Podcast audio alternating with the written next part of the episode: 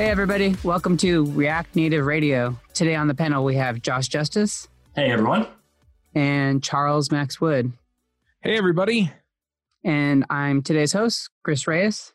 And today we're going to be talking about React Native pros and cons, and we're going to base it off an article we'll link in the show notes by NetGuru. So, cool aspect of this article is they wrote it initially when they got into the React Native space, and this is an update after having a considerable amount of experience at working with React Native. When I'm building a new product, G2I is the company that I call on to help me find a developer who can build the first version. G2I is a hiring platform run by engineers that matches you with React, React Native, GraphQL, and mobile engineers who you can trust. Whether you are a new company building your first product or an established company that wants additional engineering help, G2I has the talent you need to accomplish your goals. Go to devchat.tv slash G2I to learn more about what G2I has to offer. In my experience, G2I has linked up with experienced developers that can fit my budget, and the G2I staff are friendly and easy to work with. They know how product development works and can help you find the perfect engineer for your stack. Go to devchat.tv slash G2I to learn more about G2I.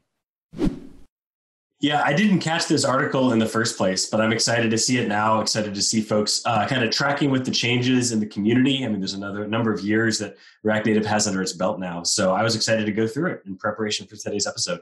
Yeah, well, and this is a conversation that I have frequently since, you know, on devchat.tv, we have an iOS native show where we talk about Swift and things like that. And then, you know, talking about this and um, I've got a project coming down the pike. Uh, look out the beginning of the year for the Kickstarter for that, um, where we're really going to need a, a mobile app.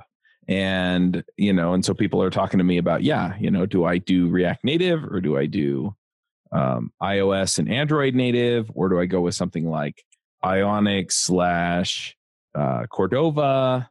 And yeah, anyway, it's it's really kind of an interesting space to play in.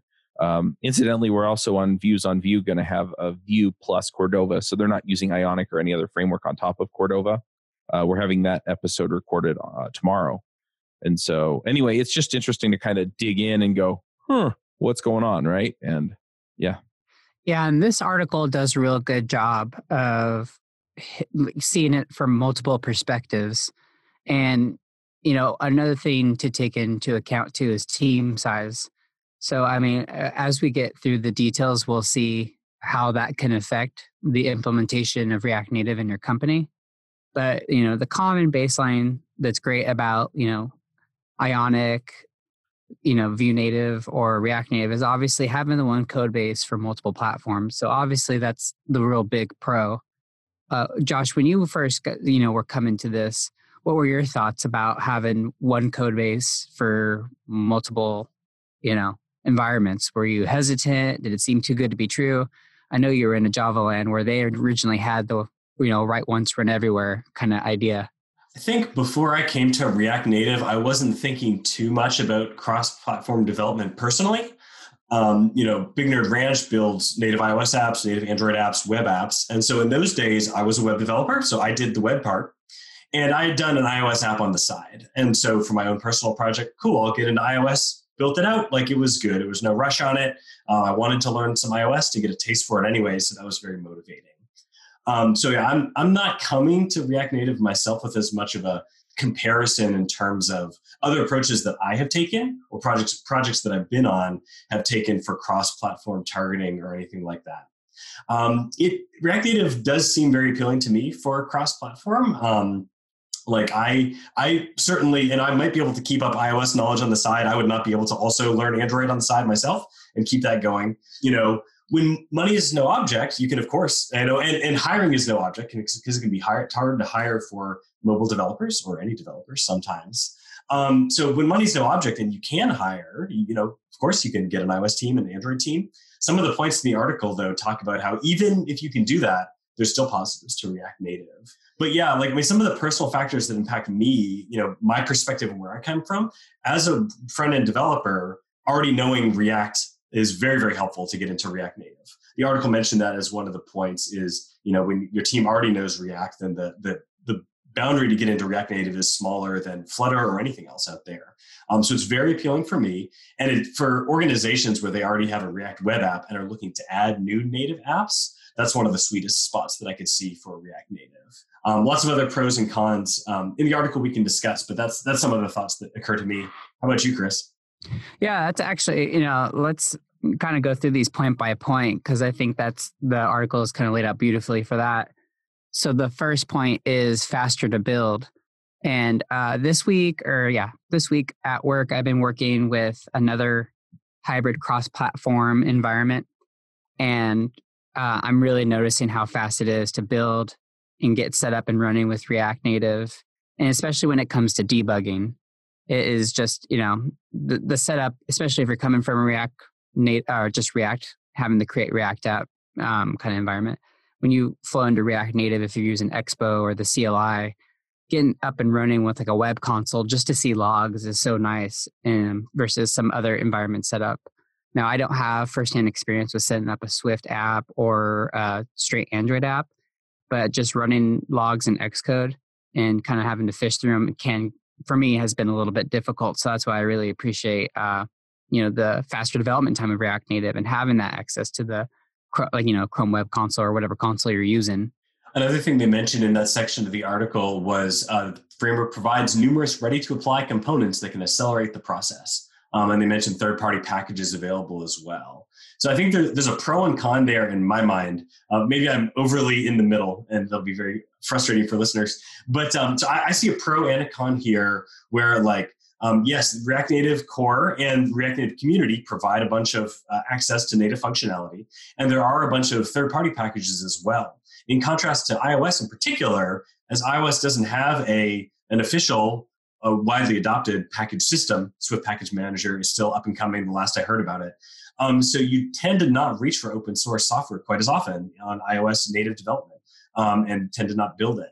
And so, just the fact that that's in the DNA of the React world and the JavaScript world is very helpful. I will I'm, say, I'm gonna, I, I need to comment on that a little bit because CocoaPods is a thing, right, in iOS and and people have been using it for a long time. But yeah, it it's not something that everybody uses.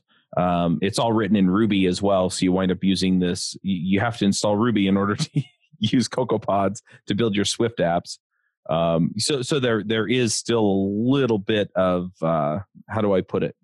Just you know, there, there's an extra barrier there. I mean, you don't have to know Ruby to use it, but it's a, and and I think there's what is it, Shiplane or uh, Fastlane?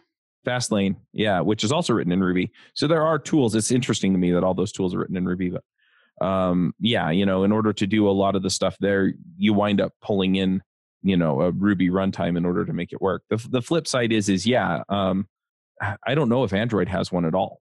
And I think Maven, the Maven is sort of a package-based platform back from the Java server-side days. It yeah. seems like it's used as well. So to me, the Java community, Android community seems to have a bit more of a default approach to package management. And so your clarification is really good. Like on iOS, there's not a default approach. There's an alternative called Carthage. I at least yes. have run across folks that have strong opinions against uh, CocoaPods. So I think there's a mixed view there, whereas there's almost no JavaScript developers that would say npm, forget npm. I would never use npm. It's like you kind of do. Like it's just sort of sort of where people go. Yeah, I mean, I've heard people complain about npm. Um, some of it's political, some of it's functional some of it's other stuff you know a lot of people have a, different reasons for not really necessarily 100% liking npm or the way that they've done certain things but it's it's kind of the default way of going and there's not a there's not a way around it so yeah I found a bit of the article that ties to what I was saying. So, Chris, I'm going to jump ahead to the cons sections to make a parallel. One of the cons listed says there's a lack of some custom modules um, you know, some functionality that's either built into the native OSs or third-party code is not directly accessible through React Native JavaScript modules, and so those need to be written. Um, the article kind of downplays that. I feel like in, in my work, it's been sort of a mixed bag. Um, the example that, that I give often is um, when I'm not using Expo, getting audio APIs or getting push notifications. Like there are certainly packages there there were several different audio packages. The steps to integrate them seemed kind of challenging. Um, I think for the audio ones, I had to sort of assess which seemed to be still be maintained. And so I feel like the availability of, of custom modules to access native interfaces is kind of a, mixed bag in the React Native world. Um, I still love React Native, but um, I, I don't personally assume that I'll be able to find a JavaScript package for anything I might possibly need for React Native. Um, where would you put yourself, Chris, on that? Like, do you feel like those packages are almost always there? Do you often find yourself needing to custom build something at the native level? Uh, no, I have not run into that. I mean, a lot of my ex- it's been mostly standard. I haven't, you know, run into a situation where I needed something extremely, you know, different from what's offered out of the box. Like I used a React Native camera uh, Maps pretty early, and there was some, you know, native tweaking at that point that is covered now. So I, I never had to do any kind of specific uh, native implementation, but I do think that the ecosystem of JavaScript kind of adds a different kind of pro slash con to this that the article kind of misses out is you know because there's no standard navigation or way you know ways to handle camera or you know whatever it kind of leads you to that level of you know r&d that needs to be done when you're working on a project and you know with that you know it offers you need kind of that multifaceted knowledge of all the different ecosystems between Android, iOS, and JavaScript. And you know, another the last point I want to point out is, you know, if you're like me, it can kind of put you in that analysis paralysis where, you know, when you're trying to choose a navigation library, it's going to take a considerable amount of research because you want to choose what's right. You have to think about the packages, the commits, the maintainers. There's just a lot there to unpack. Where in a native land, obviously, you, that's all taken away from you. So it's kind of it's a blessing and a curse, I guess, is um, the only kind of phrase I can come up with. I don't know if you guys kind of agree with that, or if you you lean more on the side of no, like having decisions made for us is what's best long term. I'm gonna jump in on this too. I I agree generally, but of course, I kind of came up doing Rails where a lot of those dis- decisions were mostly made for me, and I would just vary when I had a really solid reason to do it. And so yeah i like having the decisions made for me in a lot of ways. Um, one other thing related to you know we're talking about with the kind of support you get for some of these things is that so i bought a react native template for a video app and i figured i could just adapt it to audio right? I would just pull all the video interface out and drop audio in but i wanted to get it to build first and i've upgraded my mac to mac os uh, catalina and so when I pulled it in, it told me immediately that it couldn't build it and that I had to upgrade it. So I upgraded React Native, uh, you know, the React Native app to the latest React Native, and then it wouldn't build because it can't find references to the video library and things like that. And so, you know, it's it's interesting just from the sense that if it were all, you know, kind of like what Chris has implied a little bit, if it were all JavaScript, it wasn't using stuff from these other ecosystems, it wouldn't be as big a deal. It wouldn't be looking for the header files and the you know the native built stuff and things like that. And uh, yeah so you wind up you wind up fighting some of those battles too where you have to play the integration game with it. But that said i mean the flip side is is that i don't have to go learn swift right? I don't have to go learn kotlin um, and i don't have to figure out how to build two different apps as much. There is a little bit of that that you run into with react native but not not to the degree of oh i've got two completely different ecosystems that i've got to support. So yeah so there's that as well. You know it is one framework and yeah but some of the native stuff is still just not quite so seamless that it just works right i mean one of the things you get from ios in particular and some of the more conservative clients and ios developers i've interacted with would say this is that um, you know apple releases a new os apple releases a new xcode and so they they are integrating all their things they all work together. Although, I mean, I think they also acknowledge some of Apple's limitations. They might deprecate some of their services and things like that. But you probably won't get into situations where it's like, oh, just things just doesn't work. New Xcode, nothing works, um, because you're you're on that central path, and like that, and that is a sense in which iOS native development is very unified. Everybody's using Xcode. The tools all provided by Apple. The APIs are all provided by Apple. The hardware, you know, of course, everybody knows this about iOS. That integration there, and so that is an aspect where you're on the well trodden path for iOS native development. Should we go, go on to other points within the article? Yeah, so we kind of have talked about the next two points, but I think it's we should probably just key in on them. So the second point is one framework, uh, one framework, multiple platforms. You know, they kind of point to the idea of code sharing uh, across multiple platforms, obviously Android, iOS, but you know, then they pull on the web because you can use some of your code for web And you know, a lot of this, uh, as Charles has mentioned, you do run into some issues, but the React Native platforms package kind of, you know, can be a remedy for this. You have you know, here and there, you might need an if statement and check which environment you're in, and you may need to render a little bit differently. But uh, you know, I obviously that was one of the things I ran into at first was, um, you know, NativeBase does a good job of handling this of how things should look on each platform, and they obviously leverage that platform package a lot. And another issue too is the iPad and how things should look. And so I think it's the device package where you can kind of check the aspect ratio and you know see what screen you're on and change your layout for an iPad. So React Native, I feel like in that area does a good job of kind of giving you those tools, kind of dive in and see where you're at and change how things should look and rendered and act. Yeah, yeah I mean, it's definitely a, a big thing where you can, yeah, you can see it kind of everywhere as you work on it. I, I really, really dig that.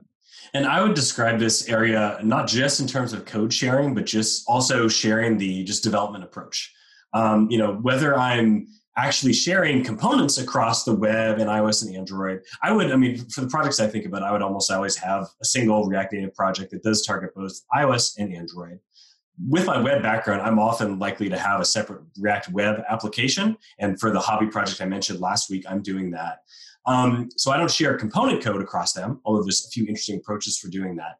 Data layer code, I might very well share, just kind of standalone plain JavaScript classes and modules and things like that. But even if I'm not sharing any code across the projects, um, or it's totally separate projects, maybe I have a different, my, my app for the web is a different app with a different use than my app for React Native, and yet it's still using the React rendering model and is still using Redux for the data layer and is still using the JavaScript language and ECMAScript and Jest for testing. And so just um, being in the same tools with the same approaches, um, I think that itself is uh, a huge time savings and cost savings and the things you learn. Oh, I learned this weird thing about JavaScript promises and something I was getting wrong, and now I've got it right. That now applies to all the applications I work on. Um, so that can lead to, I, I, guess I should jump right there. We'll talk a little bit later about smaller teams and kind of unifying there, avoiding those silos um, between languages and tooling, just because there's so much you need to learn to work in each of those silos. And that's why I would say that there's a there's a meme that's been around the industry for a while about like, you know, uh, you're you're not a React Native developer or a JavaScript developer. You're a developer. Just think of yourself as a developer, and developers can work in any language. And I think in some sense that's right, and I definitely support learning from different ecosystems. Uh, on the flip side, we shouldn't assume that we can be instantly productive in any other ecosystem because there's things about the tooling you need to learn, and there's things about the mental model, and there's edge cases and bugs. It's like, oh yeah, there's this thing in Android Studio you always have to do to fix it. You know, you just learn those things with time, and so our human capacities aren't infinite. And so, if I can go deep in the JavaScript and React ecosystems, um, that pays dividends. Versus if my uh, time and attention, or my team's time and attention, is spread out across multiple platforms. So I see that that benefit there, even if there's zero code sharing per se between the projects. Yeah, I, I agree, and I think uh, I feel good about that point. You guys ready to move on to the next one? Yeah, the the only other thing that I'll add here is that, and I don't know if this is discussed in one of the other points, but just that you know React Native, you know, makes the claim, and I think it's a fair claim that you know you're running a lot of stuff with native UIs. And one of the things that I've run into with some of the other, I mean, obviously, if you're writing native code, it's going to have a native UI. The other, the other one that comes to mind that also does a native UI is NativeScript, which is a Telerik slash Progress uh, platform.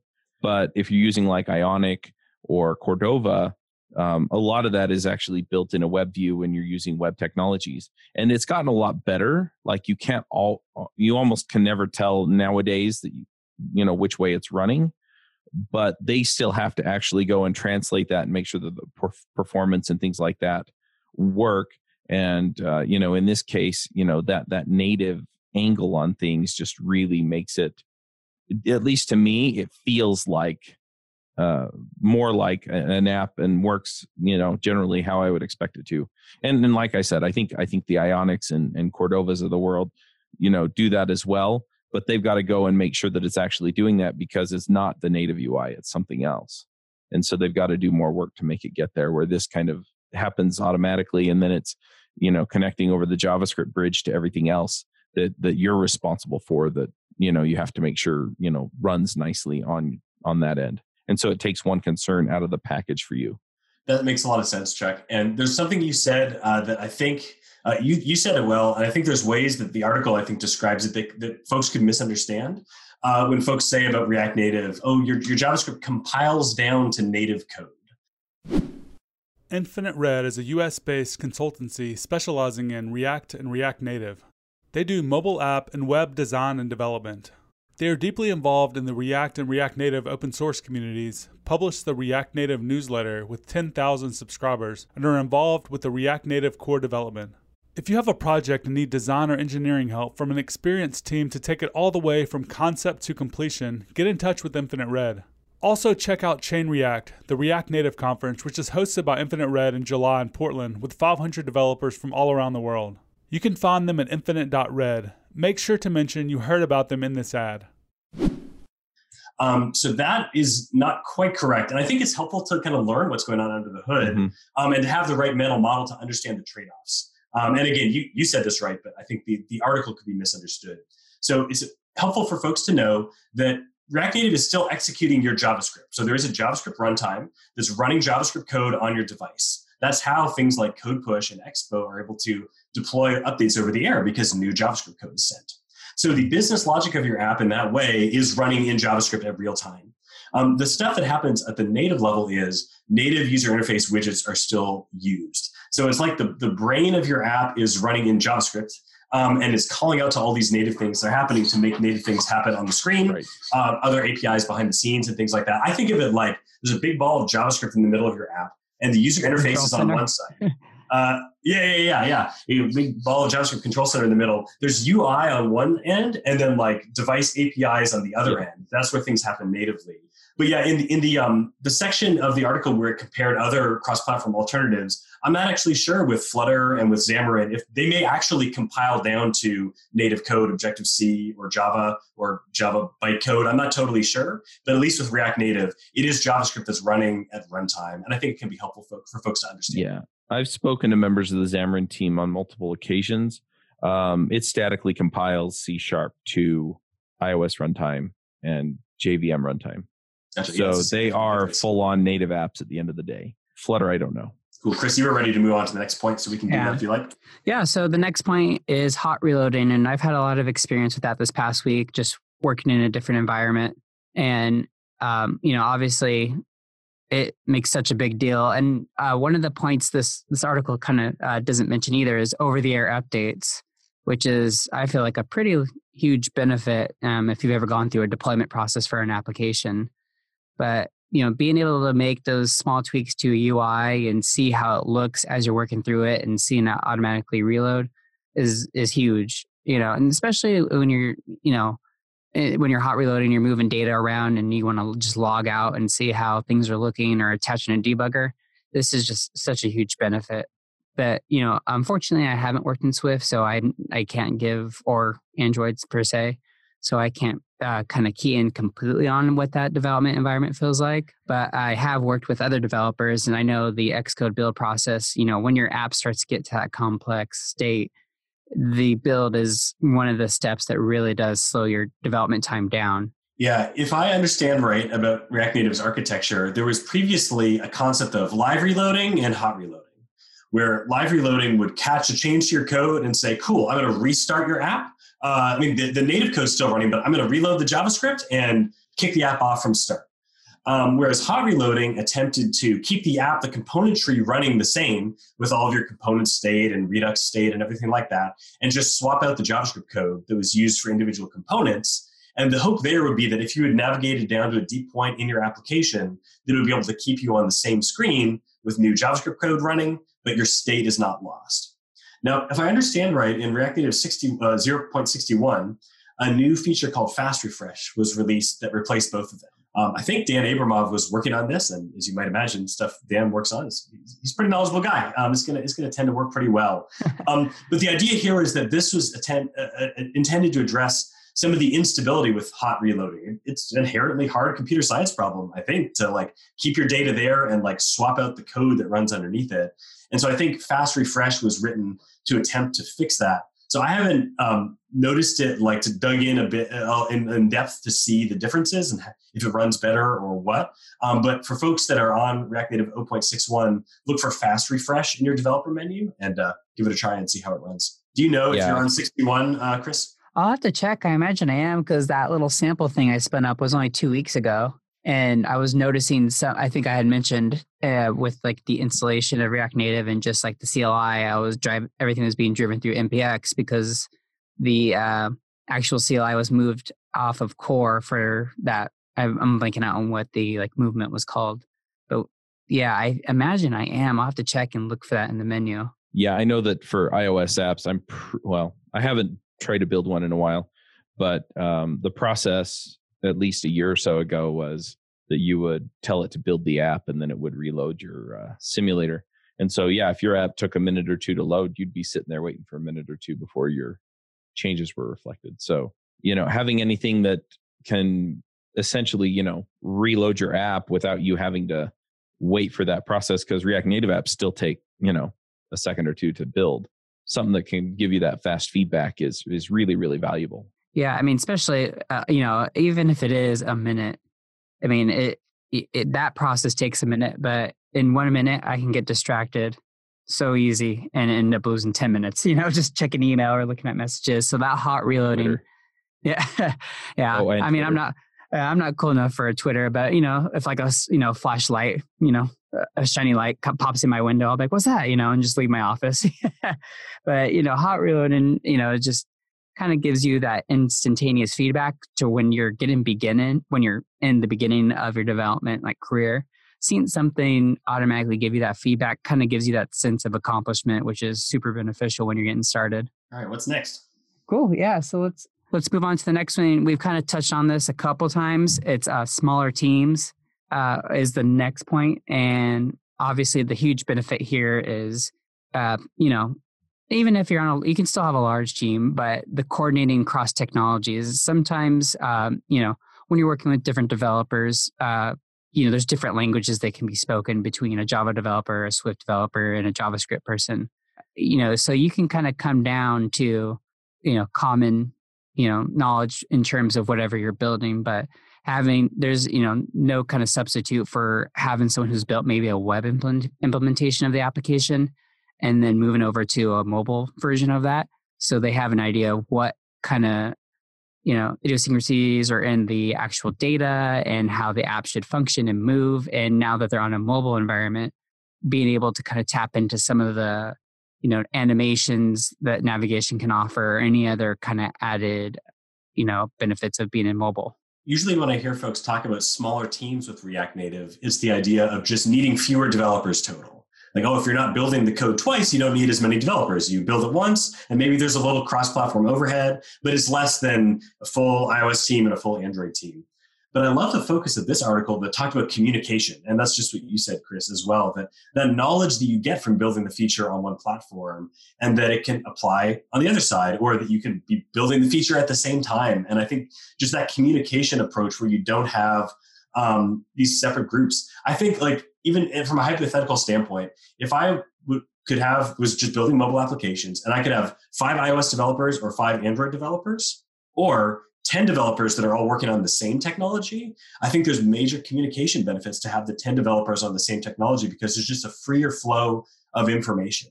Um, and I'm someone that doesn't believe you can just like write out a specification and there we go. Now we'll build the app. Like you have to learn and figure things out as you build it as a team. Uh, what how you need to implement it, what requirements the business actually has, what is actually going to be the most useful. And that informal flow of information works better when you're on a shared technology. It's not the only factor, of course, but given that I think that React Native is a really great technology, there's those communication, team, interpersonal benefits of all being on the same stack. Yeah, I find this one a little bit maybe. And and I, agree with you, um, Josh, on on your points there. I also think that yeah, there's going to be some some level of shared logic, you know, between the two apps, your your Android app and your iOS app, right? And so, you know, besides the the communication, which I think is always the most critical uh, aspect these days of building software, is your your ability of your team to communicate. The the flip side is is that yeah, you're going to have some shared stuff, and that's going to make things a lot easier just in general. One thing that I would also point out though is that some of your shared logic could be pushed down to an API or serverless functions or things like that. And so there are other ways to mitigate some of this stuff. And so, yeah, I, I kind of saw this and I was like, it, it, probably depends on your use case. I, I think you're going to get some mileage out of using the same platform for both teams or both aspects of your team. But yeah, depending on what you're doing, you may wind up having to have an uh, iOS and an Android expert on your team anyway, at least one of each, so that they can fix the issues that are going to crop up that are outside of the expertise of everybody else. So uh, I, I, think this is much more case by case basis than the other the other things that have been brought up here. That makes sense. Yeah, and the article points it out too. If it's a complex application, it, you know, then at that point it might not even be a good fit for the framework. But obviously, yeah, it's one of those things where it is a benefit in some situations, but given the use case, it could also be a drawback because now if you do have a smaller team and you're juggling multiple applications, are you running tight on resources? But due to the nature of the framework, it is an easier talent pool to pull from. So yeah, this one is definitely a little bit of a gray area. It's kind of got that pro and con feel to it. I don't know if you how you feel about that, Josh. Yeah, that makes sense to me. Yeah, but but but that said, I mean, yeah, I, I think generally you're right, Josh. The other thing that I also want to just throw in here to keep in mind is that um, depending on what your budget is, the size of your team is, how you're going to divide up responsibilities and things like that, your vi- mileage may vary there too, right? It may not save you a smaller team. It may allow you to assign more people to other functionality, or it may just turn out that you still need that many mobile developers and that you're still going to have a web team on the back end that's going to build your APIs and things like that. Uh, this ties into our four approach episode that about Josh's article where yeah, if you do you know, this might be an opportunity where you have your web team writing certain components that are being integrated into a native app, I think is kind of another benefit of React Native. One of the pros, I might say, uh, that maybe this article might miss, and it's just something for the uh, audience to keep in mind. All right, uh, Josh, did you have anything to add before I cut you off, or did you want to move on to the next point? Yeah, let's keep going. Cool. So the next point is fast applications. So this one, I guess, uh, in terms of the pros, might be a little bit one of the more controversial ones. but the article actually has a use case where they built an app uh, in native code and then built one in React Native and compared uh, speed times. And it was actually relatively similar and they didn't really notice any kind of user uh, discrepancies or anything like that. So i thought that was kind of an interesting point because obviously a lot of companies don't have those resources where they can do that and this might kind of settle some of the concerns of those who are just kind of on the fence of react native i mean i, I was surprised to see that what were your guys' thoughts I agreed that uh, that would be controversial. I think the, the post definitely came down seemingly on the extreme of like, hey, performance is not a problem. Um, and I think there's a mix there. I think, and, and this is a, a, good point about evaluation. Folks want to be able to decide React Native is fast or React Native is slow.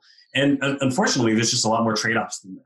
I think, you know, Facebook is for the last few years has been working on gradually relight, rewriting the internals of React Native to handle a number of different performance uh, issues. Or you could say to, to create an architecture that more naturally supports the highest possible performance needed.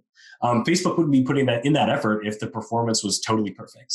Uh, Ram N from Facebook uh, gave a talk at Chain React, and then he was a guest on React Native Radio on episode 130. And so his talk was about performance. Um, and he was actually talking about things that you can do today to increase the performance uh, of your app. Uh, he made a point in particular at the start of his talk that was really great, where he was hearing folks say, React Native is slow uh, on the app he was working on. He's like, well, what do you mean by that? And he really dug in. And when he got down to it, is like, these are specific things that are happening in our app that users are perceiving as slow. Okay, cool. Like now we can look into those. Um, but if nothing else, you know, the, the, the asynchronous nature of the JavaScript bridge is something that is often brought up and Facebook brings up. And a lot of the new architecture that's coming for React Native is meant to address that, to provide synchronous ways for data to flow back and forth in ways that are going to kind of prevent some insurmountable problems with things kind of falling behind the 60 frames per second that you might otherwise want. So I think this is something where you kind of need to know the needs of your application. Um, I'm sure some folks have made games in React Native. If you know that 60 frame per second video game is the biggest need you have, maybe Unity would be better, or native code.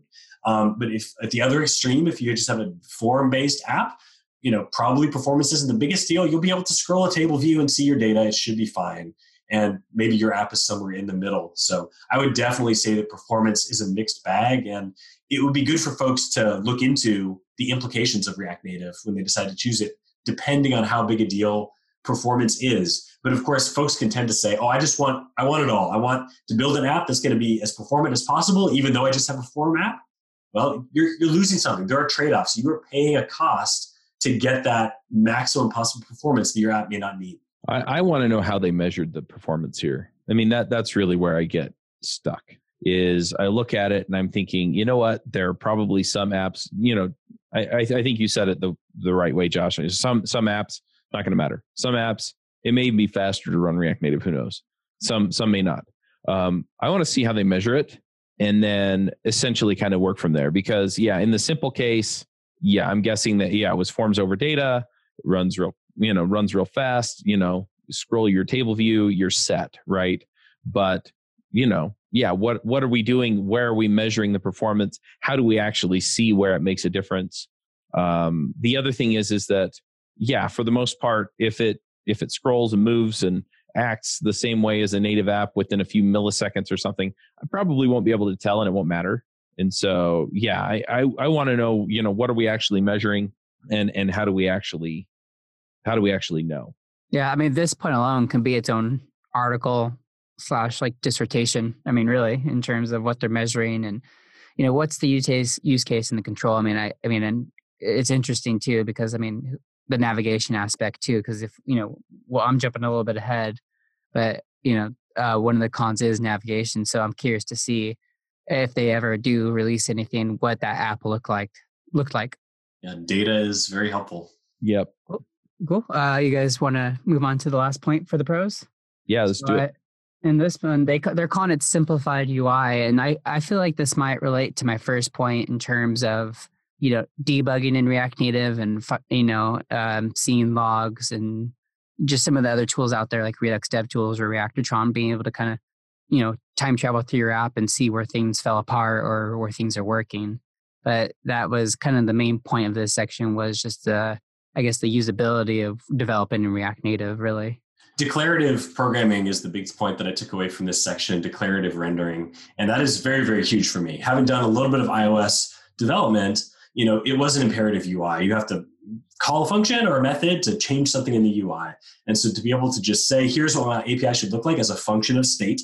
Um, I don't have a philosophical preconception of liking that, but you know, in, practically for the apps I'm working on, it's just so nice to change the data and the UI automatically updates.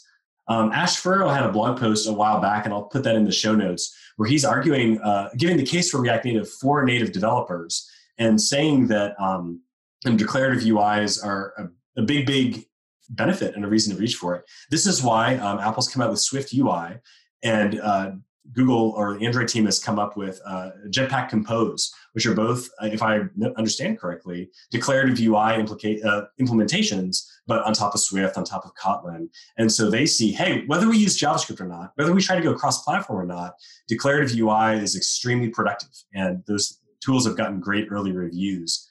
React Native has a lot more years under its belt. So it's really interesting that the third party JavaScript framework has a lot more maturity than these first party native code frameworks when it comes to declarative UI. But yeah, the declarative UI is a huge, huge win for me. That's one where I can't think of a lot of cases where there would be the benefit of a imperative UI.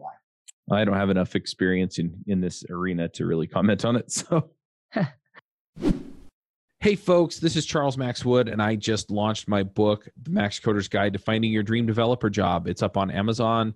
We self published it. I would love your support. If you want to go check it out, you can find it there The Max Coder's Guide to Finding Your Dream Developer Job. Have a good one. Max out. All right. Well, I think that we hit that point pretty well. So let's move on to the cons of React Native. And the first one they want to point out is less smooth navigation, which um, you know, the apps I've worked in, it's been mostly data form based. And I haven't really run into this because there isn't a ton of animation. And I actually just walked, watched a talk this morning about React Navigation 5, and they're doing a lot of stuff in house to kind of handle some of these issues and kind of tapping into the native APIs. But I do know that you know throughout Re- React Native's history the past couple years, this has been one of the pain points in terms of you know the getting the native feel and making it feel smooth and just overall kind of even development struggles. Yeah, I would definitely group with this with performance in general. A lot of times you with where we are in 2019, the navigation libraries you have are probably fine. If your needs are really, really demanding, you're navigating around really quickly, um, that it's probably worth a proof of concept to try it out first to see if it can meet your performance needs. But I think we're in a, a good state with navigation options right now. I'm, that's not a part that I'm too concerned when I'm evaluating evaluating React Native's fitness for different projects. Yeah, and I'll I'll just kind of I, I, kind I think I agree with both of you in the sense that we've seen a number of navigation libraries come up and nobody's been 100% satisfied with all of them and yeah you know there's still issues there but i mean for the most part it seems like the general cases work and you know so for the most part we can kind of work through that and deal with them and and be okay with them for now but yeah you know if you're trying to do something customized or weird or anything like that, then that's an issue. Yeah, and I feel like that's kind of what we'll run into these issues is if you have something irregular and you want to do, you know, some kind of nested, you know, custom, you know, item that, you know, you have your own animation you build. I feel like, yeah, you'll see issues there just because you're kind of, you know, working across native APIs and going across a bridge and trying to, you know, use the tool out of sort. So I feel like, uh, oh, sorry, go ahead. Yeah, I was going to say, I, I agree and yeah just just looking at these other two cons i think we've more or less talked about them already so yeah the next two yeah the next two cons are the second one is lack of some custom modules which i find interesting just because of one of the pros being you know npm but yeah. i think the issue is just some of the you know it's the standard kind of issues with npm where you, you know you're just going package shopping and you might be pulling something that's not really ready for a production environment and the yep. third one is uh, native developers are still needed when you're working React Native. Yep, and and yeah, we kind of talked through that too, right? If you if you need specialized something or other, and I think they're related too, then you, you're probably going to wind up needing a native developer to to bridge the gap, or have one of your React Native developers figure that stuff out. But it's a separate learning curve, and so it's hard. Yeah. So I'm curious yeah. on these alternative uh, alternatives, real quick, because I know that we we have a little bit of a time um, requirement. Ha- have you guys built native apps or Flutter apps or native script? Is Xamarin? Uh, I have not. Uh, just more the progressive web app land, um, mm-hmm. but nothing in Flutter. I've, I've, I've heard I've listened to uh, some talks about Dart specifically, and that's what Flutter is built in. Yep. And I know there's a lot of power there, but I don't have any firsthand experience. I use Flutter on a hackathon project, um, and I think their assessment of this article is spot on for what I would feel like. It's, it's interesting and appealing. Um, it is very new, so the adoption level and like just community and number of packages is much smaller. You know, because as a React developer, the inherent overlap with React Native is much more appealing to me than needing to learn a separate uh, language and a separate framework without the parallels being there. The fact that it's all unified on a type safe language could be appealing for some folks, and they mentioned native developers might mm-hmm. like it better. Um, another trade off there is the fact that Flutter takes a different user interface approach. So I'd encourage folks to look into that, where um, React Native uses native UI widgets, whereas Flutter um, draws the UI itself. So it just kind of takes a single screen, Flutter handles all of the drawing, and it has its own implementation of text boxes of buttons. And there are trade-offs there. There's not there are pros and cons between the two um, that's worth looking into if you're thinking about Flutter. Nice. And yeah, I've played with Ionic. I've played with um, native on both iOS and Android, and they they all have a different learning curve. I haven't played with Flutter yet. Um, I've also fiddled around with uh, Native Script a bit.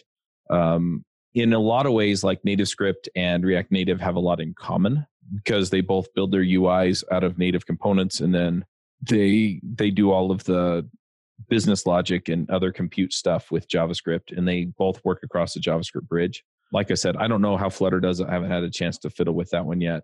One thing I have found is that the learning curve for React Native seems to be smaller than the learning curve for native iOS or native Android. And so um, I found it much more approachable just as a web developer to go with React Native.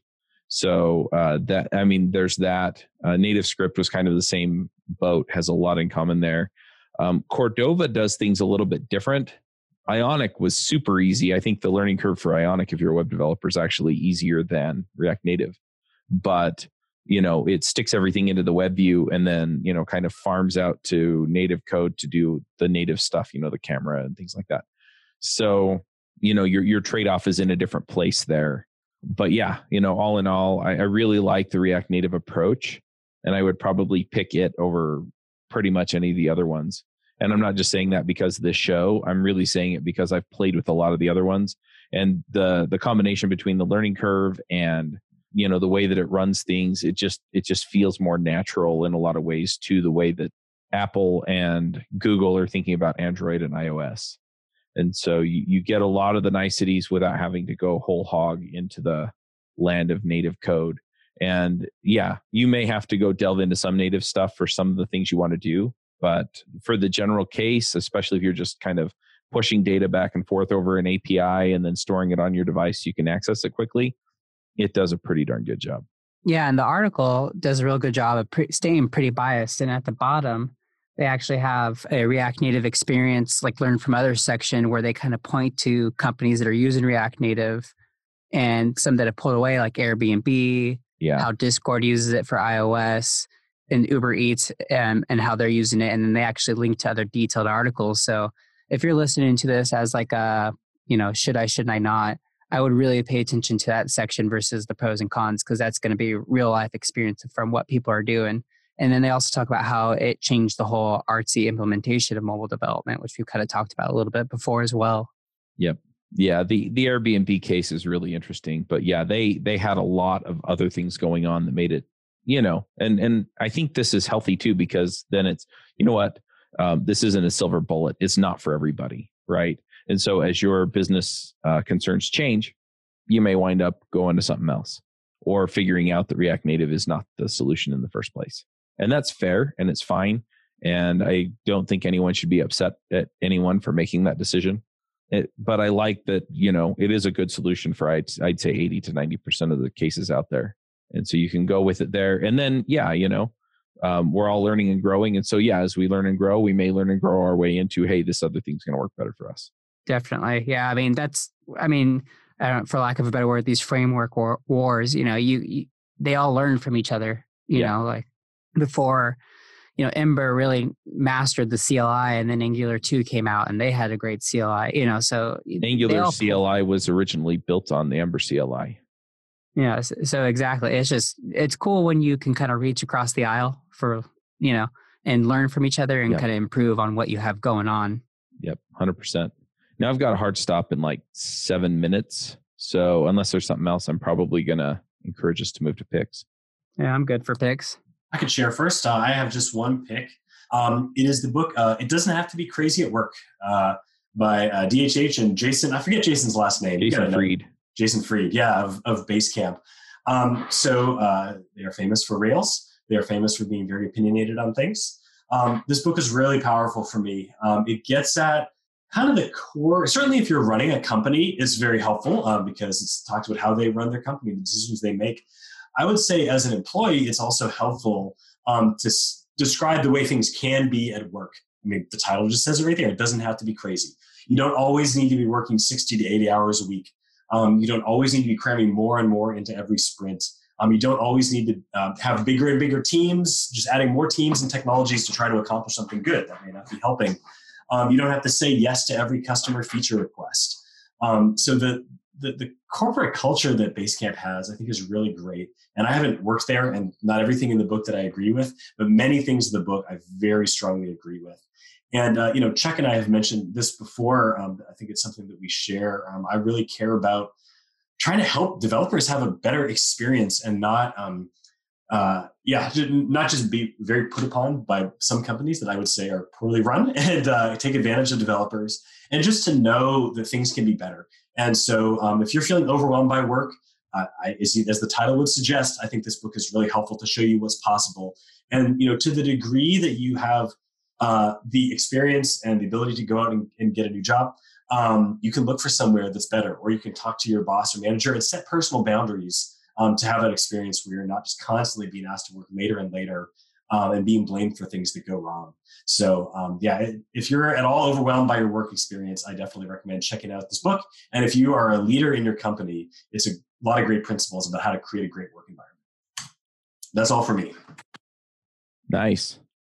Okay, yeah. So my tip of uh, my tip of the week, my uh, my pick is give one of those too. yeah, yeah. Mine's a mine's a hybrid tip of the week. Uh, I don't know how else to phrase it, and it's not a very good pick, so I apologize. I usually like to do developer oriented stuff, but I think just because of the time of year, this is like I think two weeks till Christmas, maybe uh, nine days. I don't know, but uh, I kind of came across this recently. I got a new laptop and uh, new headphones, and I just like I really like that financial independence movement. And one of the big things is car purchasing, and they always say, "Oh, purchase a car that's a couple years old." You know, you obviously get a discount, it's well taken care of, and all that depreciation's been handled. And I've noticed that actually with uh, laptops and headphones, you can kind of get away with that as well. If you go on OfferUp and Letgo, and you can get the serial number for an Apple product, if that product was purchased within the past 60 days, you can still get Apple Care on it. So that's kind of like my pick slash tip of the week is you can really get a device for really reasonable price, people probably cheaper than anywhere else, and still get Apple Care on it, so you're still protected. So check that out. You just uh, get the serial number and Apple's website. You type it in, they tell you you can get Apple Care on it, and that's it for me. Nice. Uh, I'm going to throw in a couple of picks here. Um, the first one is is just uh, the system that I use to kind of do time management. I've been it's a video that John Sonmez actually put out several years ago, and I've kind of adapted it to my own purposes. It's worked out really well. Um, but I use Kanban Flow, which is kind of like a, a Trello board and uh, things like that. And so what I do is I have basically a swim lane is what they call them in Kanban boards. So I have Monday, Tuesday, Wednesday, Thursday, and Friday, and then I have all of the tasks in there um, color coded. So all of the ones that I have to do today are colored green.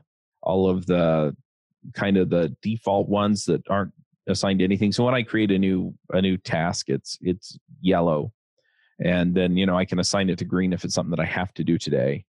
Um, and then the podcast recordings are in pink, and or I guess it's red. I don't know. It's pink, red, red, pink.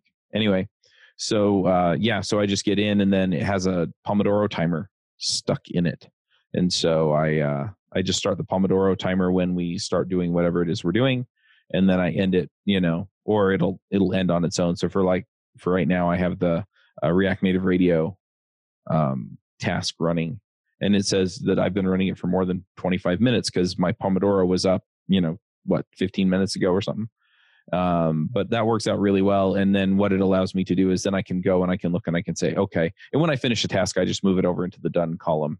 And i just set set this up every week and then just work through it. And so it's been pretty nice. Um, and I, I wind up usually having one two or three things that i have to do every day. So right now the, my green tasks for today are prospecting follow up um, reading my scriptures and doing that kind of study finding hosts for the shows I've got a couple of uh, ads for advertisers I need to record, and then I've got a lineup guest for a new show we're starting next year in partnership with uh, an online training company. And so those are my those are those, and then uh, the other ones are you know working on a side project I've got. Um, I'm trying to get JavaScriptForum.net up and running, you know, and get some posts in there and things like that. Um, I'm also looking for moderators and stuff like that, but just working through that, um, writing some blog posts, um, writing email campaigns. Um, I have a couple of calls with sponsors or advertisers today, and you know throughout the rest of the week. And so that that has a task in there, and email has a task in there. And then I have React Native Radio and Adventures in DevOps that I'm recording today. So those are in pink. So that that's kind of how I go. And then yeah, I can just kind of keep track of oh, I spent some time on this, I spent some time on that. You know, I spent however long on email, but it gives me a way of just working through uh, the system and knowing, okay, I got everything done I needed to do today, and then I can go and you know do whatever else I'm going to do today. So uh, a lot of times, if I don't get the green tasks done, then I'll go downstairs, have dinner, hang out with my family, and then I will uh, come back up here and finish it up. And so, yeah, the green stuff is stuff that I've committed to today. So sometimes I wind up pushing email off for a few days just because it's yellow um, to get the green stuff done. So anyway, that that's kind of the system I have. And then um, I'm not sure when this is coming out, but I should have a Kickstarter coming up soon.